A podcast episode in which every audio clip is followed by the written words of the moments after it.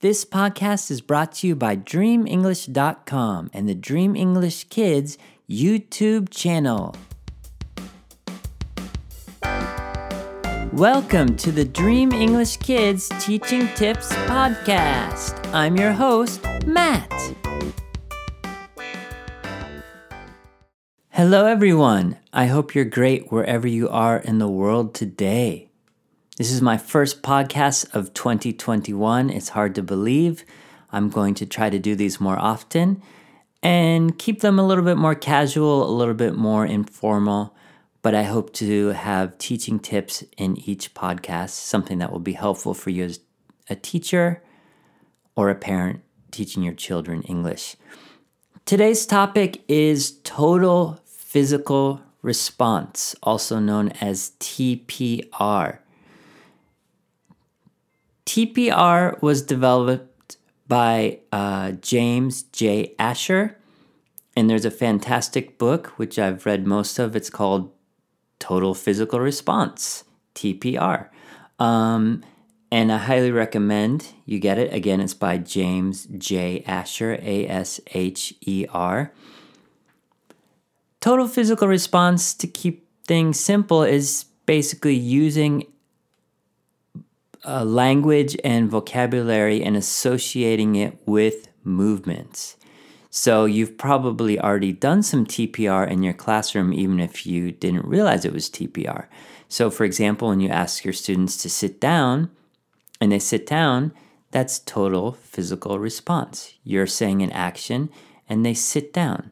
Or if you say stand up, again, that's TPR. I use a lot of TPR in my classes, and the thing about TPR, what the Asher recommends is that when you start using TPR, you don't require the students to use language. They're just going to do the actions to begin with. So, for example, I had a recent class of new students. It's a new school year here where I teach. And I had a recent class of new students, three years old, I think. They're about three and maybe some four year olds in there. They never had an English class before, so I started the class out with TPR. We did little actions where I said clap your hands, clap, clap, clap, wash your hands, wash, wash, wash, shake your hands, shake, shake, shake, stand up, sit down, jump, spin around. Little actions like that. And it took a while for the students to follow along with me, and, and some almost didn't the whole class, but the majority of the students followed along and they didn't say anything. Towards the end of the class, some students were saying a few words like stand up or sit down, but basically they're just following along, they're just doing the actions. You're getting your students comfortable with you as a teacher. You're getting the students comfortable with a new language, and you're getting the students comfortable with reacting and interacting with you as a teacher. So that's kind of the very simple breakdown of TPR. And I've also used it in my classes. For example, we had a time uh, with the elementary school students, a little bit older, where after we do some warm up activities, maybe a game, I had asked the students to stand up. And some other popular TPR exercises are things like asking your students to go Touch the door. Touch the window. Point at the table. Walk to the table. Touch the table.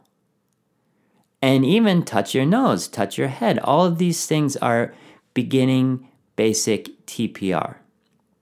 Now, according to Asher, and I'm sure others as well, you can take TPR, and in fact, I think some people do this. Um, and you can teach a whole entire curriculum using TPR. Once the students become comfortable, so for example, with my elementary school students, I would ask them after I gave some directions point at the wall, touch the wall, walk to the wall. Uh, I would ask them to give directions to the class, and the ones that felt comfortable would. So one student would say, point at the whiteboard, walk to the whiteboard, touch the whiteboard. Just little actions like that, and everybody in the class would follow along. And as the students get more advanced, you could add more complex vocabulary. For example, walk slowly to the whiteboard, touch the whiteboard with two hands, something like that. Or you could ask a student, pick up a piece of paper and hand it to Sally. Some more actions. You can really, really be creative with TPR. It's just a way of, I shouldn't say it's just, but it is a way of associating vocabulary with actions. Now, that's a very, very simple breakdown of TPR. I think if you really want to learn more about it, it's fascinating. It's a great way to teach children English. And at least if you don't have your whole class using TPR, the whole class period, you can have a time in your class period where you're using some TPR. So check out uh, James J. Asher, actually, Dr. James J. Asher, his book, Learning Another Language Through Actions Total Physical Response. I hope this was helpful. Let me know. You can leave some comments on the facebook.com forward slash dream English page, or you can leave some comments on uh, the Dream English Kids Instagram page. And I hope this gives you some ideas for your teaching. Goodbye. See you. Thank you.